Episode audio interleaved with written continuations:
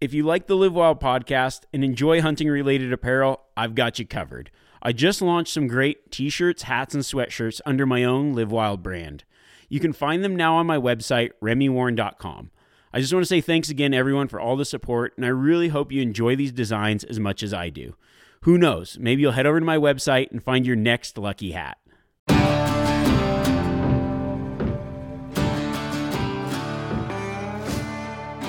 I'm Remi Warren, and I've lived my life in the wild. As a professional guide and hunter, I've spent thousands of days perfecting my craft. I want to give that knowledge to you. In this podcast, we relive some of my past adventures as I give you practical hunting tips to make you more successful. Whether you're just getting started or a lifelong hunter, this podcast will bring you along on the hunt and teach you how to live wild. This podcast is presented by Mountain Tough and Yeti. I partnered with Mountain Tough because a lot of the tactics and hunt styles I talk about in this podcast require you to be in the best physical shape you can. Their app is designed for hunters to get you ready for the backcountry or any hunt you have planned this fall. Yeti's been a longtime supporter of mine, and they make some of the toughest products out there that are built to last and they're built for the wild. Welcome back to the podcast, everyone. Now, before we go any further, I want you to do me a favor and take a listen. That, my friends, is the majestic bugle of a bull elk. And if that sound didn't get your blood pumping or immediately cause you to wish it was September like it did for me, then I really don't know what to tell you. So maybe we'll just give it another listen. So here we go. Did you hear anything? Well, if you didn't, let's try it one more time. Nope, nothing. Well, if you didn't hear it that second time, it's because you're probably over the ridge. The elk are still bugling, you just can't hear them. Or maybe it was you bugling to an elk, but the elk you bugled to, you got no reply and immediately think that the elk went cold or aren't talking. In reality, they couldn't hear your call. This week, we're going to be talking about sound, how it travels in the mountains, and how a bull that you think might have shut up is still screaming his head off just over the ridge. I'm going to teach you how to gauge the traveling sounds and understand if your calls are being heard. But before we do that, I want to share the story of chasing a bull in a place I call the Five Theaters.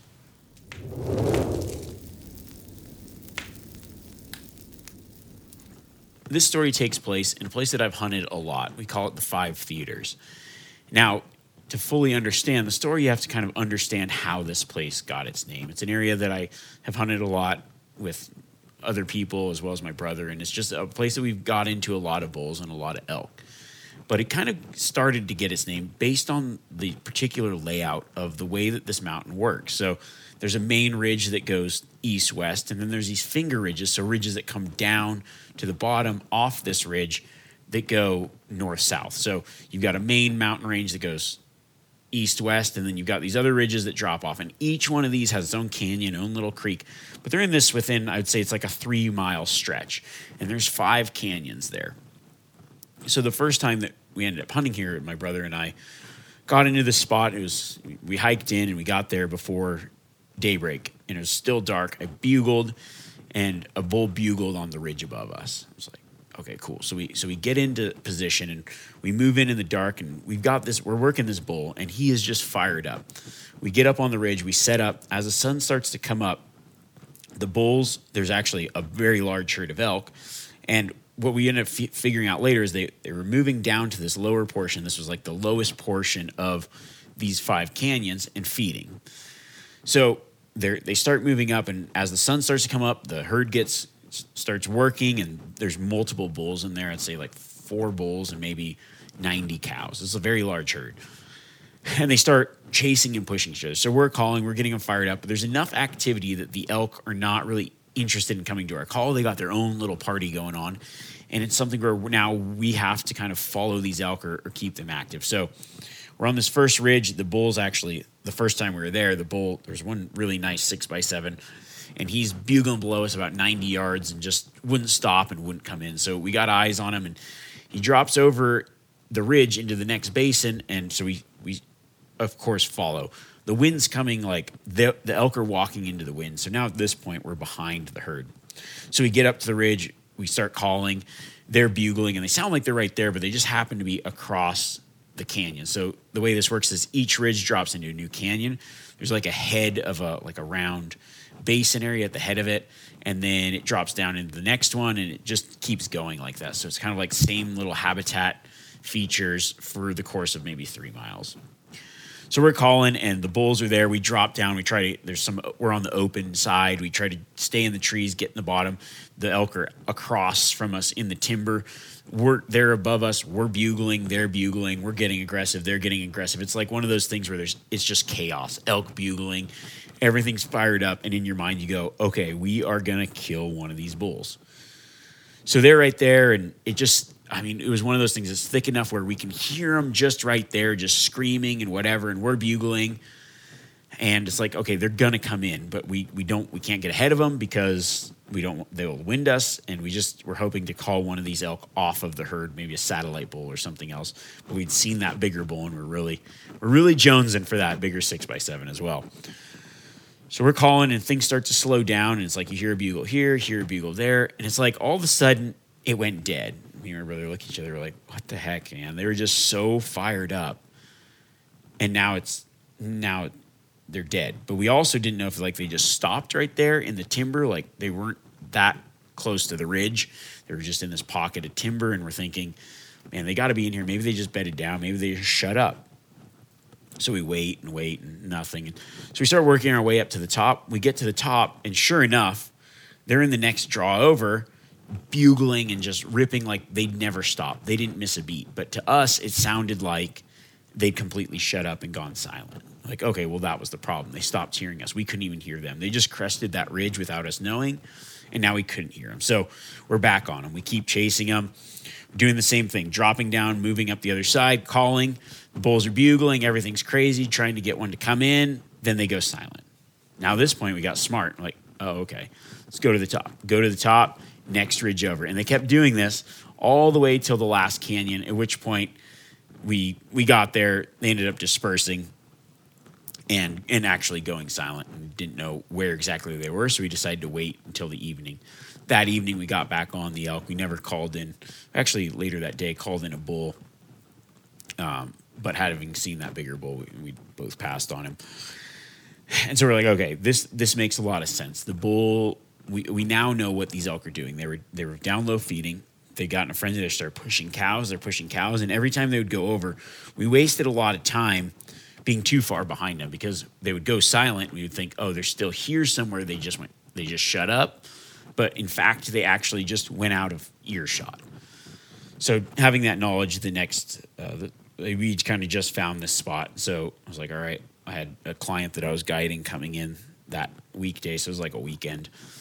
It's like, oh, I'm going to take a guy back in here. There's just too many elk, and I think we've got this figured out. So I've got my hunter in there, and we start out same same scenario. It was like the elk did the exact same thing. So we go get in at dark. They're down in this bare ridge, the lower portion of the ridge, feeding. Start bugling in the morning. Sure enough, sun starts to come up. They they are starting to come to the call, but we're a little bit in the open and there was just too many cows and the cows started moving into the wind moving up the mountain going up over the next ridge. So i'm like all right we just got to we just got to dog these things. We're gonna get them to call. Same thing was happening. We bugle we'd hear them they sounded right there.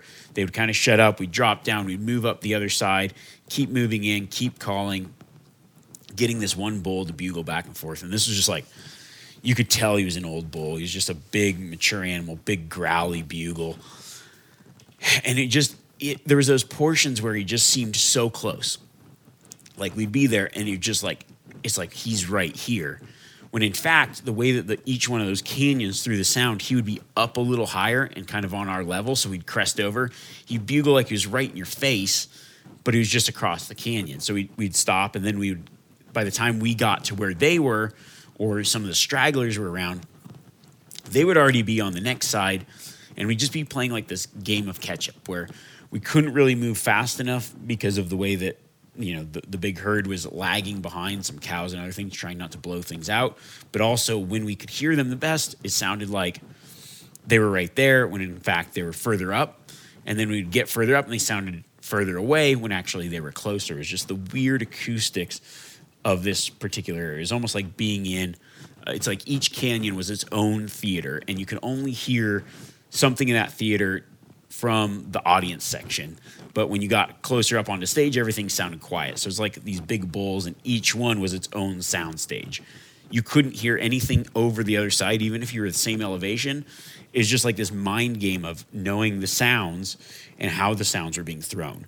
So I started to catch on to this and realize that the way we were hearing things kind of changed depending on where we were in the canyon and where the elk were in each one of these little drainages.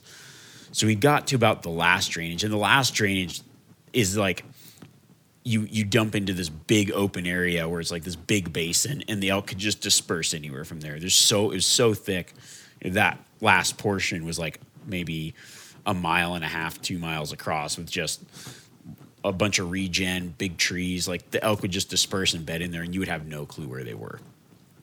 So before we get to that last one, it's like the elk are right below us. Okay, we, we've got them. We know they're below us. We're trying to move in unseen, but it had been a little bit open. They they bumped over. We saw the whole kind of herd, caught a glimpse of them going through the trees and still bugling and, and going after each other. I'm like, we got to dog these things. And they dropped over into the last big basin. And normally it's like, we know once they get into that after hunting it for a few days, good luck. You just got to restart. You got to reset because if they go quiet in there, you aren't going to find them. So we go over into that last basin, super thick. It's just it's so thick. And it's like that kind of thick where you can see you're like brush pushing through small pines and and that's why the elk were going there. So they were going from the feed in the like in the dark. So they were going down lower into these big open grassy south faces. And then they were working their way through each of these five little canyons and then just getting into this big thick canyon and bedding for the day and then going back and doing the same thing at night. So they'd go back down, get in the open, feed, as the sun would come up, they'd get all ready, they'd chase each other up, and then they just go disperse and bed in this stuff that's like so thick you can barely push through it. So we got there in time where they were still bugling before they started to shut up. So the bull is bugling, and I'm like, oh, that that's the bull we're after. It's this big, raspy growl, and he sounds like he's like right here, but I'm like, man, based on the way things are going, he's he's definitely up across from us. He's on our same level. So we start pushing in and, and getting as close as we can and bugling in. As the closer we got, once we dropped down into this canyon, we didn't hear anything for a while. Like they shut up. And then we heard a bugle. And the bugle did not sound close. Like it, it, it didn't sound close. And I immediately knew, I said, stop, get ready, get an arrow on. Because the way that the acoustics are in that, in those trees, a lot of time when a bull's coming in, it like especially in that really thick stuff, it made it sound like it was further away, like we had more time. He put an arrow on, and just as he put an arrow on, a big heavy bull stepped out at 25 yards, just facing us. And I'm like, uh, in there's this like perfect window where he's got a good shot. The bull was like standing there looking, looking for something, and, and starts to turn broadside. As he turns, he puts his head behind a tree. My hunter draws back. I'm like, oh, this is perfect. Just big old heavy antlers big old mature bull. I, I figured it's probably one of those regress type bulls. Like just he's lived a long time. His antlers are just. I think he had like five by six on one side. That was that is a big growly bugle, one that we've been chasing all day. Like this would be an awesome bull, and here he is 20 yards away. This is going down. My guy's drawn back. The bull stop goes broadside. I give it a, a short cow call to stop him. Stops. Bull whips his head back, looking toward us. Guy releases the arrow, and there was one branch that he didn't see, maybe, I don't know, six feet in front of us. The arrow hits that branch and just goes sailing, goes sailing right through. Arrow swings swings wide and goes right through the rack of the elk, and the bull runs off. He, I, we stopped. I stopped him one more time. After that, and he bugled and thick stuff, but just not, never again where we could get another shot. And unfortunately, we didn't get that bull because of that branch. But over the years, we've taken quite a few bulls out of there and realized that the way that the sound travels is just as important as the kind of calls we're making because it allowed me to decide when to make the right moves, how close the bull is, and what happens in those scenarios when you think a bull shut down and really he's just out of earshot when we talk about calling elk, really understanding how sound travels is as important, or maybe even more important, than the actual call being made. Because you cannot call in an elk that can't hear your call. what we're going to talk about this week is how acoustics in the mountain work and some of the things that I've learned when it comes to bugling bulls in that September season. Or it doesn't even matter. Maybe it's it's just hearing something in the mountains and how that sound's going to travel.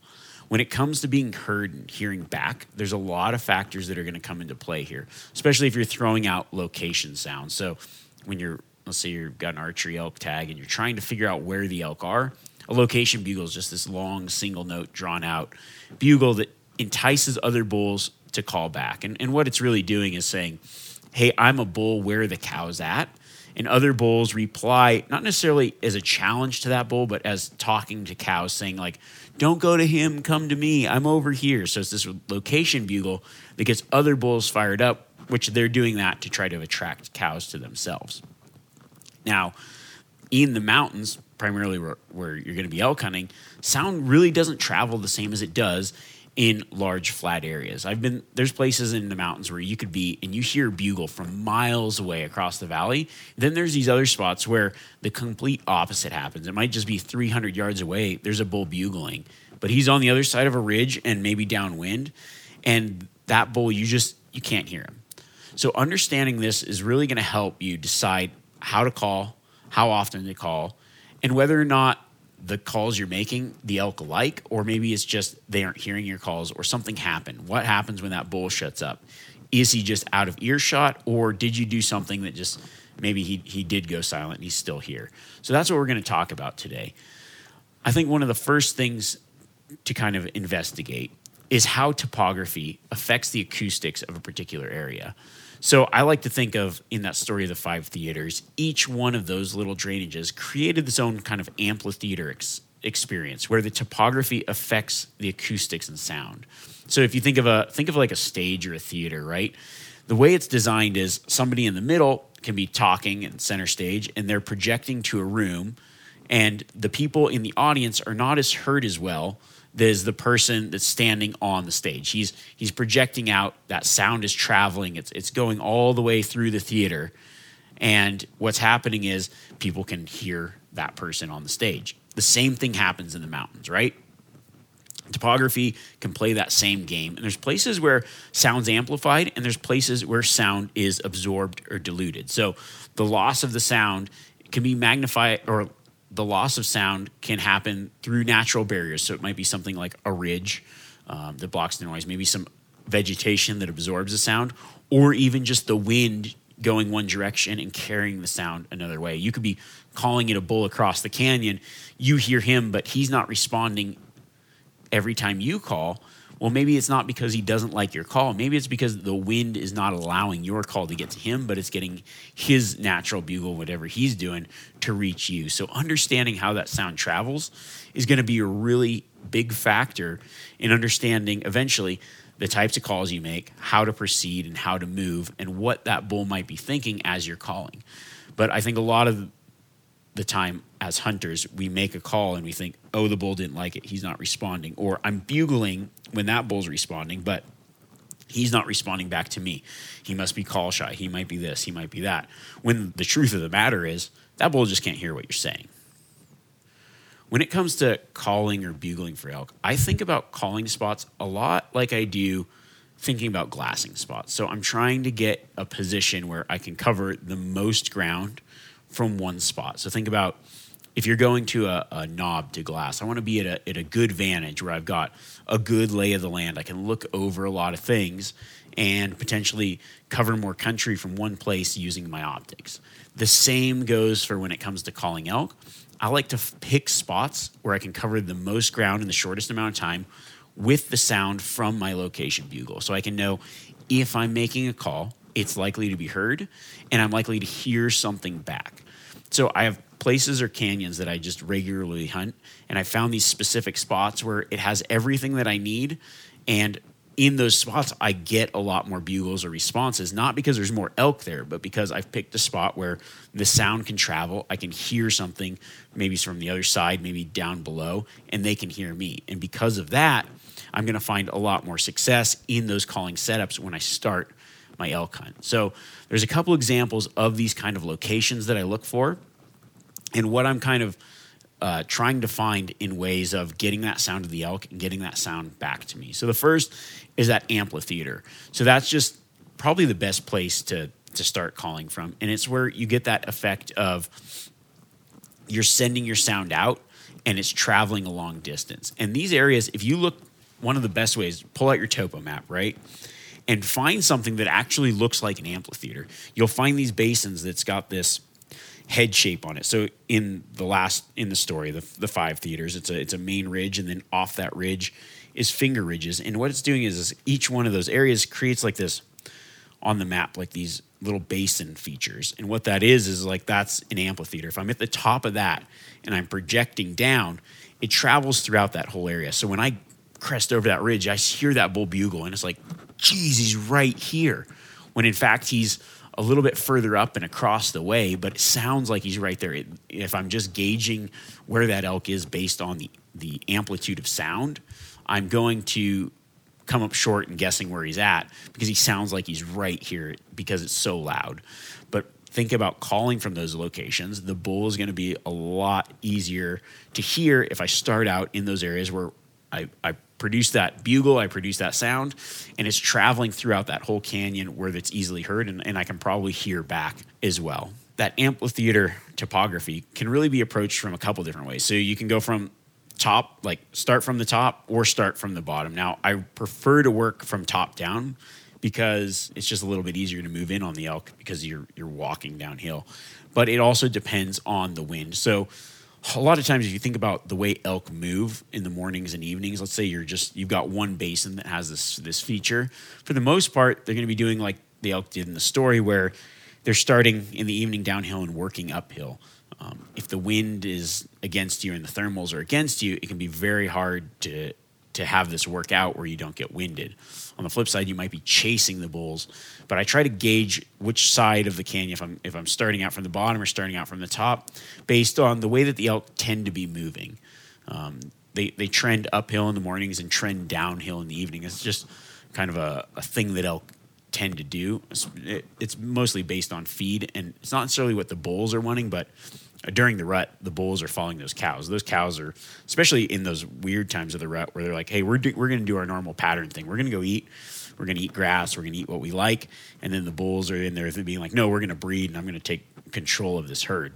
So finding where that, that pattern works and then picking out those locations in that amphitheater to create the sound that's going to be able to get your call heard and hear back.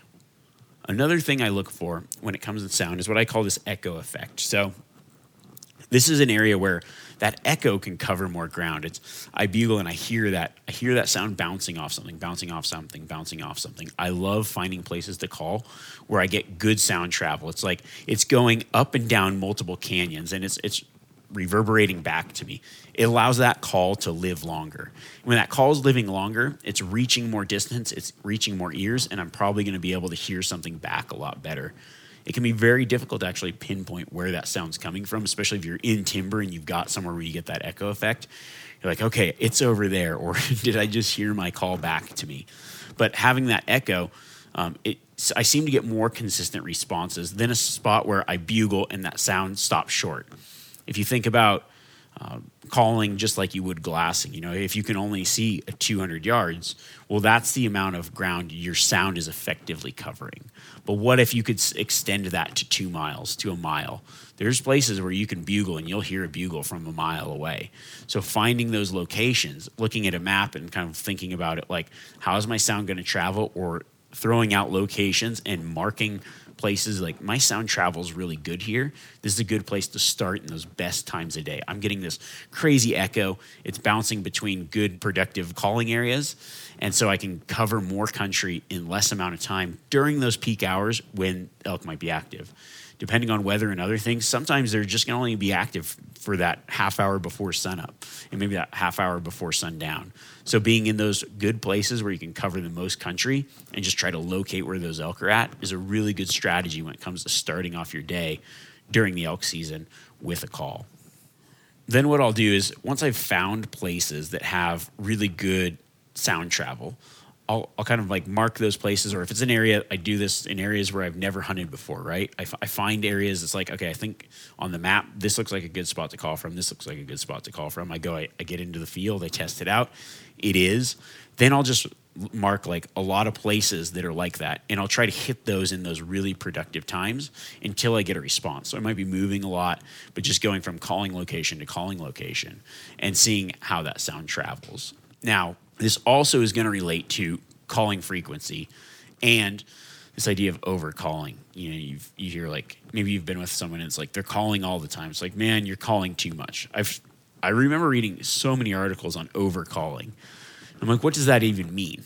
Because for me, you know, if if it's an area where the sound's traveling really good, then you don't need as many bugles. But what's not everywhere is like that. You can't cover the entire unit like that. So on a recent hunt where last year I actually shot the biggest bull in my life, I bugled and had to bugle, I would say probably 150 yards away. That bull could not hear the bugle in the distance of 150 yards because of the topography of the hill, the amount of vegetation, and the way that that sound traveled. That bull didn't hear my first bugle. If he would, he would have bugled back. I would have heard him and would have called him in. 150 yards down the trail, I bugled again, and now I'm bugling every 150 yards. Why is that?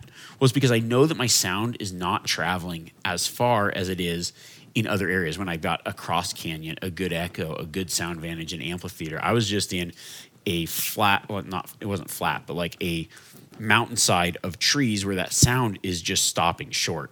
If you've got a hunting buddy, a good way to decide how far that sound's traveling, say, hey, wait here, I'm going to go 300 yards up we'll bugle to each, to each other. Try it. You'd be surprised sometimes how far you can hear a sound and how sometimes sounds lost in a very short distance.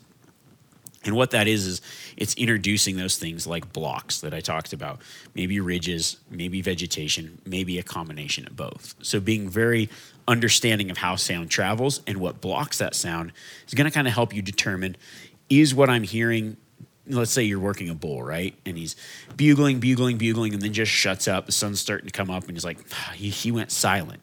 Did the bull go silent, or did he just go out of sound? Being able to decipher that, what kind of blocks are in the area? Maybe it's all timbered, but you can look at your map and say, man, there's a ridge here. It sounded like he was here, then he was gone, I didn't hear him again. Well, maybe he went over that ridge, and you need to get over that ridge. He's still bugling, he's still workable but he was just out of earshot because if you can't hear him, he can't hear you. You can never call in a bull that doesn't hear your sound. So, in those areas where there's a lot of vegetation, sound isn't traveling well or traveling far, you need to keep throwing out those calls because an elk probably did not hear your call before. Like I said, one of the biggest bulls I've ever killed was because I was using the right amount of calling. In an area where he couldn't hear well, I had to continually call. In an area where they can hear real well, then I can decrease the amount of calling or interact with the bulls that I do hear. But I want to make sure to do those sound checks in every mountain fold or every little piece of broken country that I think I couldn't hear in or might not be heard as I'm moving through new country. So if I'm in real broken country with a lot of dips and a lot of things, I'm going to probably call more often or when I get into that new area, like in the in the example of the five theaters, every time if I was just hunting that and didn't know where the bulls were, every time I would get into a new canyon, I would get into a good spot where that sound would travel, and I would let that bugle out. If I did it on the other side of the ridge, I would I would go to the next ridge and do that same thing and really work that area well with good coverage of sound. I think one of the last important factors to understand about the way sound travels in the mountain is as you get more encounters or maybe you're, you've hunted a long time, you've probably recognized that there's this thing that happens is sometimes – as a bull gets closer, as he comes in, as he's making those final approaches, he actually sounds more quiet. He's more muffled because he's on your same level. That's not that sound isn't traveling like the amphitheater. He's in the seat five seats down. Think about being in a movie theater, and there might be someone on your row talking, right? But if there was a guy talking up front, maybe you'd hear that guy uh, way further away that sounds louder, but the guy that's on your same level or a lot closer might sound like more. Um, more muffled in a weird way of the acoustics of the mountain. And that definitely happens with bugling bull elk. You'll hear one across the valley, he sounds close, and then as he moves in or gets closer, it, it kind of gets this more muffled sound. That's oftentimes a good indication that he's actually a lot closer. Uh, and start paying attention to the way that that sound plays out as you start calling an elk. You're going to start to find that you're a lot more prepared and making the right calls and the right moves because you know exactly where that elk is. It can be very difficult sometimes to pinpoint a bugling bull. I don't know how many times I've been on the mountain, we hear a bugle, there's three of us, and we all point different directions. I don't know if you've ever experienced that, but you're like, okay, the, what people hear is sometimes they hear the echo like if it's an area where you, you understand hey sounds traveling a long ways here they're hearing where the echo's bouncing from. So they go it's over here. And the guy's like no the sound would have originated from over here. It, it kind of throws the sound in a weird way but understanding how sound works in the mountains is going to make you a lot more effective at pinpointing the elk getting into position making the right calls at the right time and ultimately getting more bulls to come into your setup because you you don't have a lot of opportunities to make mistakes sometimes. You do one little thing wrong, you go the wrong direction, you jump over the wrong ridge, you misinterpret what's going on, and that might be the difference between losing the elk or going home with a bull or not, you know? So there's one other thing that I'd like to talk about, and it's just the idea of something did it shut up or did you hear down? You know what happened in deciphering that is did it go over the ridge? Is it just out of earshot?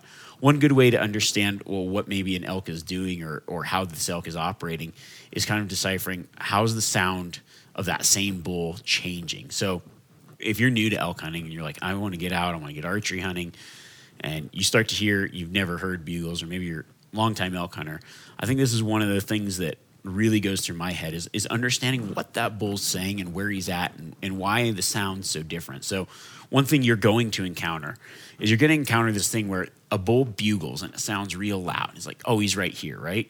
And then that bull sounds far away. So you think, ah, oh, that bull's going away. And then maybe a little bit later, you hear it kind of loud again. And you're like, what's going on? Well, what that, that bull's doing is he's on a ridge. I would generally say that when a bull does that, he has cows on the other side. So he doesn't want to lose those cows.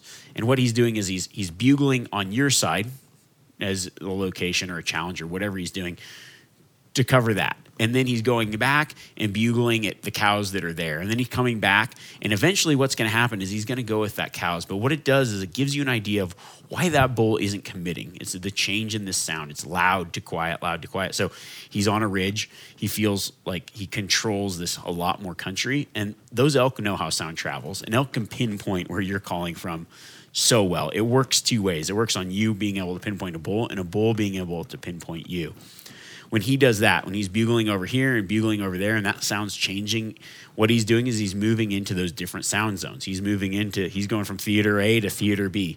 He's calling to those elk that are probably there and trying to pick up any cows that maybe he thinks you're calling to as well. In those scenarios, I like to move in. I, I decide, okay, he's there. I know that he's not coming my way because it, it's a weird deception where you think it's loud, he's coming my way, and it's like, he's going away. Now he's coming my way. What's going on? In those scenarios, I like to move in. I like to get aggressive and get closer. Try to get on that ridge because sooner or later he's going to be one or two ridges away, moving those cows, and you're going to lose sound. and You're going to lose that animal, and you're going to think, "Oh, they went quiet." When in fact, they just went out at earshot. They don't hear you anymore, and you don't hear them.